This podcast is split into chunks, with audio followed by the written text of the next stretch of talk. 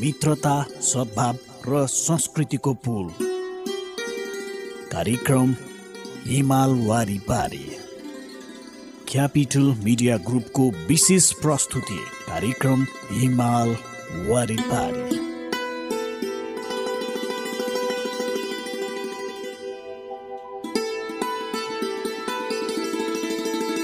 नमस्कार कार्यक्रम इमाल वारिपारीमा यहाँलाई हार्दिक स्वागत अभिवादन छ। उपस्थित भएको छु म विमल कुमार थापा। कार्यक्रम हिमाल वारिपारी तपाईँले यतिखेर हाम्रो केन्द्रीय studio capital FM ninety two point four mega हर्चबाट काठमाडौँ र आसपासका जिल्लामा सुनिरहनु भएको छ भने पूर्वाञ्चलमा radio Sarangi one one point three megahertz Morang अनि पश्चिमाञ्चलमा radio Sarangi ninety three point eight megahertz पोखराबाट एकैपटक हामीलाई सुनिरहनु भएको छ। सँगै हाम्रा वेबसाइटहरू W W W dot CFM dot com र W W W dot radio Sarangi dot com मार्फत पनि संसारभर तपाईँले हामीलाई एकैपटक सुन्न सक्नुहुनेछ।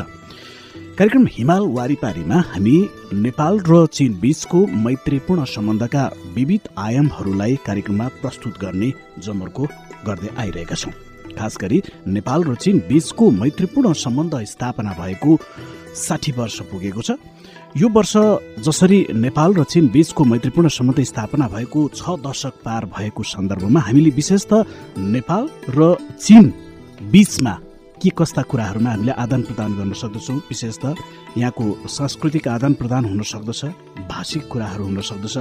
त्यहाँका ऐतिहासिक र सांस्कृतिक पक्षहरूलाई पनि हामीले कार्यक्रममा सामग्रीका रूपमा प्रस्तुत गर्दै आइरहेका छौँ। श्रोता आजको कार्यक्रममा हामीले चिनिया भाषाको एउटा साङ्गीतिक प्रस्तुति यहाँहरू समक्ष राख्दैछौँ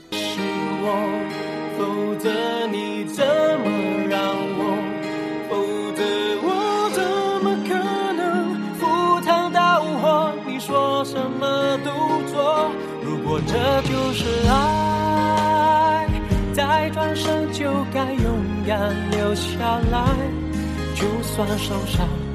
就算流泪，都是生命里温柔灌溉。我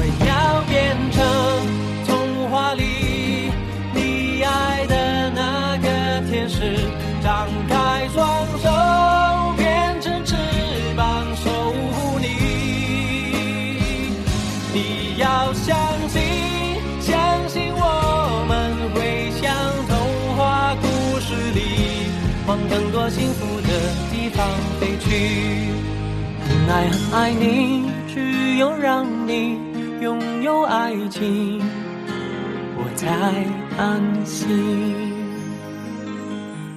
我愿意为你，我愿意为你，我愿意为你忘记我心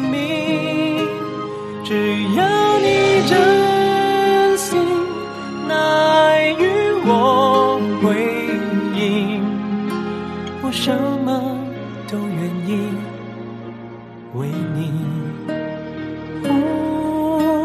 好想好想好想。तपाईँले भर्खरै सुन्नुभयो चिनिया भाषाको एउटा गीत हुन त सङ्गीत भन्ने कुरा कुनै भूगोलसँग मात्रै गाँसिँदैन यसको भूगोलले मात्रै समेट्दैन जुनसुकै सङ्गीतको कुनै सीमा हुँदैन। जुनसुकै भाषाका सङ्गीतहरूले पनि आम मानिसहरूलाई जनमानसहरूलाई चाहिँ गाँच्न सक्दछ जोड्न सक्दछ र चिनिया भाषाको सङ्गीतले पनि हामीलाई सँगै गाँच्न सक्दछ विशेष त जनजनमा अथवा जनस्तरमा पनि एक खालको भावनात्मक सम्बन्ध अझ विस्तार गर्न सक्दछ। भन्ने हेतुले हामीले आजको कार्यक्रममा चिनिया भाषाको एउटा गीत यहाँहरू समक्ष प्रस्तुत गर्यौँ। अब भने हामी नेपाल र चीन बीचको मैत्रीपूर्ण सम्बन्धका विविध आयामहरूलाई प्रवर्धन गर्ने सन्दर्भमा भएका केही त्यस्ता गतिविधिहरू के के गतिविधिहरू भए अबको प्रस्तुतिको रूपमा यसलाई प्रस्तुत गर्दैछौँ चीनका राष्ट्राध्यक्ष सी जिङपिङले छब्बिस तारिक पैचिङमा आयोजित दोस्रो बेल्ट एन्ड रोड सम्बन्धी अन्तर्राष्ट्रिय सहकार्य शिखर सम्मेलनको उद्घाटन समारोहलाई सम्बोधन गर्दै बेल्ट एन्ड रोडको असल भविष्यको संयुक्त रूपमा सृजना शीर्षकको भाषण दिनुभएको छ। सो अवसरमा उहाँले अन्तर्क्रियाको संकलन आपसी हितयुक्त साझा विकास नै बेल्ट एन्ड रोड प्रस्तावको संयुक्त निर्माणको लक्ष्य रहेको भन्दै विभिन्न पक्षको संयुक्त प्रयासमा पहिलो शिखर मञ्चको विभिन्न परिणामलाई सफलताका साथ व्यवहारमा उतारिएको छ र बढी भन्दा बढी मुलुक र अन्तर्राष्ट्रिय संगठनले चीनसँग बेल्ट एन्ड रोडको संयुक्त निर्माण गर्ने सहकार्य सम्झौतामा हस्ताक्षर गरेको व्यक्त गर्नुभयो। बेल्ट एन्ड रोडको संयुक्त निर्माण प्रस्ताव र संयुक्त राष्ट्र संघ एसियान अफ्रिका लिग युरोप संघ युरोप एसिया आर्थिक संघ आदि अन्तर्राष्ट्रिय तथा क्षेत्रीय संगठनको विकास र सहकार्य योजनासँग अनि विभिन्न मुलुकको विकास रणनीतिकसँग जोडेर विश्वको आर्थिक वृद्धिका लागि नयाँ स्पेस खोली विभिन्न मुलुकको विकासलाई नयाँ मौका प्रदान गरेको छ। साथै चीनको खुलापन विकासलाई नयाँ सम्भव दिलाएको पनि सीले बताउनु भएको छ। प्राचीन रेशमी मार्गलाई पुनर्जीवन दिएका चीनका राष्ट्रपति सी जिङपिङले प्राचीन सभ्यता पनि ब्युझाउने भएका छन्। यसका लागि चीनले बेजिङमा बुधबारबाट तामझामका साथ प्रथम एसियाली सभ्यता संवाद सम्मेलन आयोजना गर्दैछ। कुनै बेलाको समृद्ध एसियाली सभ्यतालाई पुनः सशक्त बनाएर belt and road initiative BRI परियोजनालाई थप बलियो बनाउन चीनले सम्मेलन आयोजना गरेको हो। चीनले सन् दुई हजार तेह्रमा ल्याएको बीआरआई अवधारणा अन्तर्गतका परियोजनामा एक सय छब्बीस भन्दा बढ़ी देश समेटिएका छन्। बीआरआईको दोस्रो शिखर सम्मेलन सकिए लगत्तै बेइजिङमा हुन लागेको सभ्यता सम्मेलनमा नेपालबाट पनि ठूलै संख्यामा प्रतिनिधित्व छ। नेपाल प्रज्ञा प्रतिष्ठानका कुलपति गंगा प्रसाद उप्रेती चीन अध्ययन केन्द्रका कार्यवाहक अध्यक्ष सुन्दरनाथ भट्टराई लगायत प्राङ्गिक क्षेत्रबाट व्यक्तिहरू सम्मेलनमा सहभागी रहेको बेजिङ स्थित नेपाली दूतावासले जनाएको छ। नेपालका तर्फबाट राजनैतिक प्रतिनिधित्व भने निकै कम छ। मुख्य सम्मेलन दुई दिन मात्रै चल्ने भए पनि अन्य कार्यक्रम लामो समयसम्म चल्नेछन्। नेपालले पर्यटन प्रदर्शनी लगायत कार्यक्रममा पनि भाग लिएको छ। श्रोता तपाईँ सुनिरहनु भएको छ कार्यक्रम हिमाल वारिपारी। हिमाल वारिपारीमा हामी नेपाल र चीन बीचको मैत्रीपूर्ण सम्बन्धका विविध आयामहरूलाई कार्यक्रममा प्रस्तुत गर्दै आइरहेका छौँ। यतिखेर पनि हामी कार्यक्रम हिमाल वारिपारीमा एउटा छोटो विश्राम लिन्छौँ। विश्रामपछि हामी बाँकी प्रसङ्ग लिएर फेरि पनि आउनेछौँ। मित्रता सद्भाव र संस्कृतिको पुल। कार्यक्रम हिमाल वारिपारी। क्यापिटल मिडिया ग्रुपको विशेष प्रस्तुति कार्यक्रम हिमाल वारिपारी।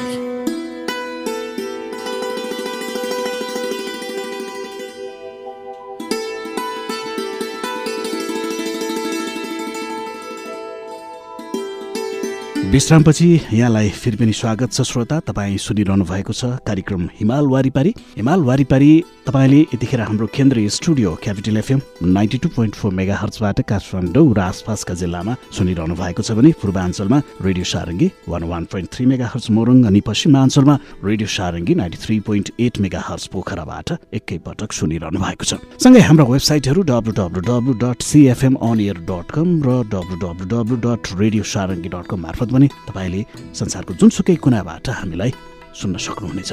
कार्यक्रम हिमाल वारिपारीमा हामी नेपाल र चीन बीचको मैत्रीपूर्ण सम्बन्धका विविध आयामहरूलाई कार्यक्रममा सामग्रीका रूपमा प्रस्तुत गर्दै आइरहेका छौँ। अब पनि हामी चीनका विशेषतायुक्त त्यस्ता विविध सामग्रीहरू प्रस्तुत गर्ने क्रममा छौँ र यसलाई प्रस्तुत गर्दै हुनुहुन्छ सहकर्मी रोशन केसी।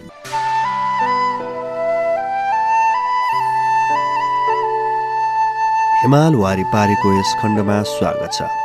चिनसँग सम्बन्धित केही फरक र रोचक प्रसङ्ग आज पनि मसँग छ।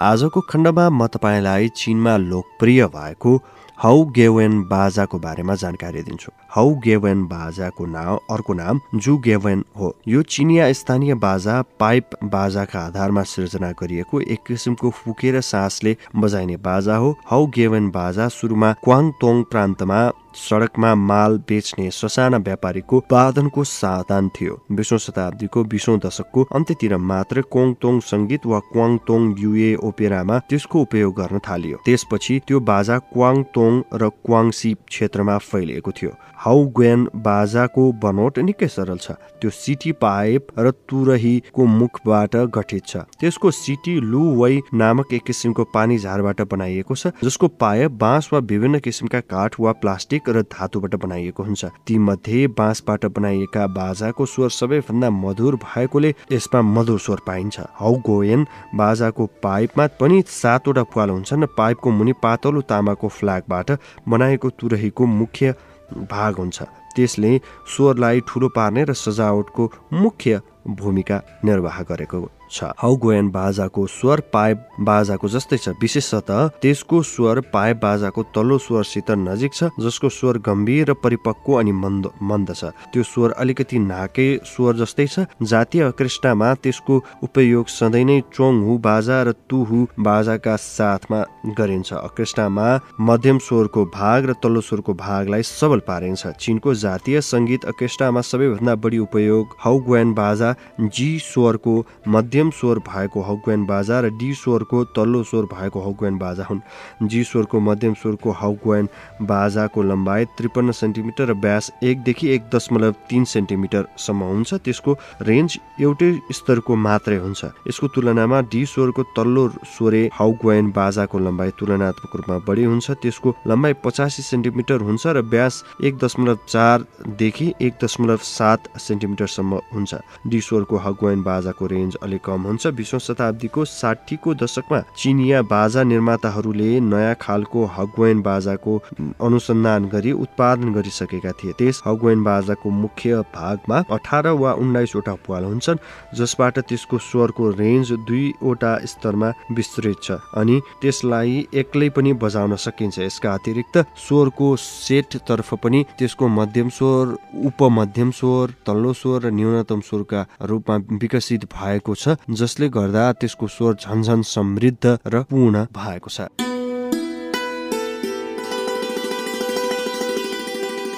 श्रोता आजको हिमाल वारिपारीको निर्धारित समय सकिने लागेको छ। कार्यक्रममा हामीले मूलत नेपाल र चीन बीचको मैत्रीपूर्ण सम्बन्धका विविध आयामहरू यहाँहरू समक्ष नियमित रूपमा प्रस्तुत गर्दै आइरहेका छौँ। आजको श्रृङ्खलामा हामीले मूलत चीन र नेपालसँग जोडिएका के त्यस्ता महत्त्वपूर्ण गतिविधिहरू सँगै चिनिया भाषाको सङ्गीत पनि प्रस्तुत गरेका छौँ भने साथमा हामीले चिनका विशेषतायुक्त विशेष सामग्रीलाई पनि आजको श्रृङ्खलामा हामीले प्रस्तुत गर्यौँ। आजको श्रृङ्खला यति नै। भोलि हामी नयाँ श्रृङ्खलामा यस्तै विविध रोचक प्रसङ्गसँगै नेपाल र चीन बीचको मैत्रीपूर्ण सम्बन्धलाई विस्तार गर्ने क्रममा भएका केही त्यस्ता गतिविधिहरू लिएर फेरि पनि उपस्थित हुनेछौँ। तबसम्मको लागि हिमाल वारिपारी निर्माण गर्ने हाम्रा सहकर्मी साथीहरू प्राविधिक मित्र विश्वराज विष्टको साथमा म कार्यक्रम प्रस्तुता विमल कुमार थापा। बिदा हुन्छु। नमस्कार।